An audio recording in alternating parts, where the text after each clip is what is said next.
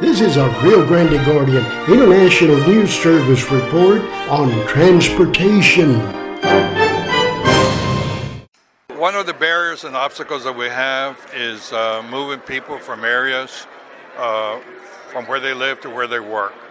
Uh, and as you know, a lot of, of households only have one vehicle. So when the husband works and, a, and the, the wife works, then what do you do when you only have one vehicle?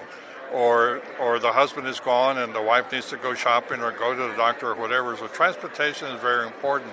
So in larger communities such as uh, Austin, Houston, San Antonio, they have a transit authority that, that's a basically a, a taxing body to provide, you know, for, for, for transportation. I think that we're of a size already in, in Hidalgo County that we need to start looking into that and see if that fits our needs.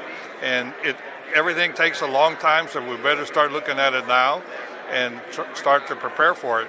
The other thing that concerns me is traffic. We have a lot of people out there out there on the roads. If we can reduce some of those cars from being on the roads because they have other form of transportation, then that helps us there also.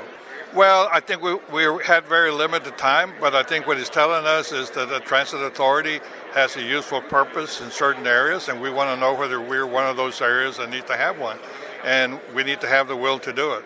Could it be part of your final recommendations with this task force? Oh, absolutely. No, we're already looking into it. The uh, Lower Rio Grande Valley Development Council already has done some work.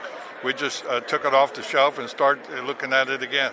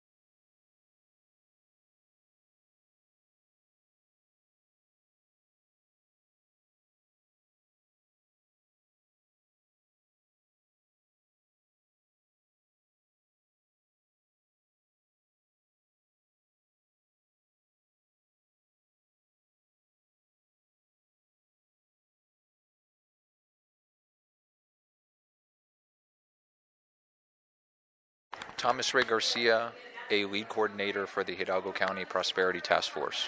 I've been putting the pieces of the puzzle together to the step by step process we need to accomplish to get a regional transit authority approved as well as funded. After meeting with our transportation leaders in the county, including Manny Cruz and Tom Logan, we've been discussing how can we bring local stakeholders to the table to learn how can we promote the concept of a regional transit authority to both potential funders and to the community at large? So we've been learning how can we implement short-term actions in our transportation subgroup through the Prosperity Task Force leading up to a regional transit authority. But within the Economic Development Office at the Hidalgo County Judge's Office, I've been focusing on what do we need to do step by step in order to get the regional transit authority underway, and we've been slowly moving the needle on that. In the long term, a regional transit authority is going to save us money. And by us, I mean the county at large. I also mean respective municipalities. I also mean the ordinary resident. Uh, Hidalgo County is experiencing exponential growth. Uh, we have more and more cars on the road. We are going to be reaching breaking points to where we need to get more cars off the road. We need to be able to offer our residents of all income backgrounds more accessible and more diverse forms of transit, whether it's bus, light rail, or alternative modes of getting around. Uh, what we see in working and listening with our colonia groups is that transportation is the number one key issue toward job placement and other social services. what we try to do with transportation in the short term is identify the need areas. And again and again, we've been learning not only is paying for transit an issue, but accessing it. If a bus route doesn't exist, there's no way we can help a certain resident if they have no other means of transportation. The second way that I think a regional transit authority is going to help us is it's going to connect us to the rest of Texas at large. We do hope that we can create more accessible forms of transportation across the Rio Grande Valley, from Brownsville to McAllen, for example. But we also hope that the Rio Grande Valley can be seen as a gateway to the rest of Texas, given that we are strategically located in a binational region developing a regional transit authority will give us the capacity to offer more bus routes, more busing, and more accessible forms of transportation for everyone. And we're talking about this issue with the greatest needs in mind. Uh, we want to make sure that Colonia residents in particular can have access to and input on the process of how do we service their communities best. And that's one of the tasks we're doing through our transportation subgroup. We've done a lot of listening sessions, we've done a lot of research, and now it's a matter of acting. And that's why I'm happy to move the needle on meeting with folks like Manny Cruz and Tom Logan and learning how can we take the infrastructure set up in HB 71, which was passed in 2019 from the Texas legislature, and go step by step what I've learned since then is that it's a very complex process. There's many steps to take and simultaneous steps we have to take from the county's end, from the local municipalities end, eventually leading to a vote on a transit authority and then creating a, a governing entity. Uh, so there's many different moving parts. We're slowly learning the process through which we can develop this, and of course, in the end, getting it funded.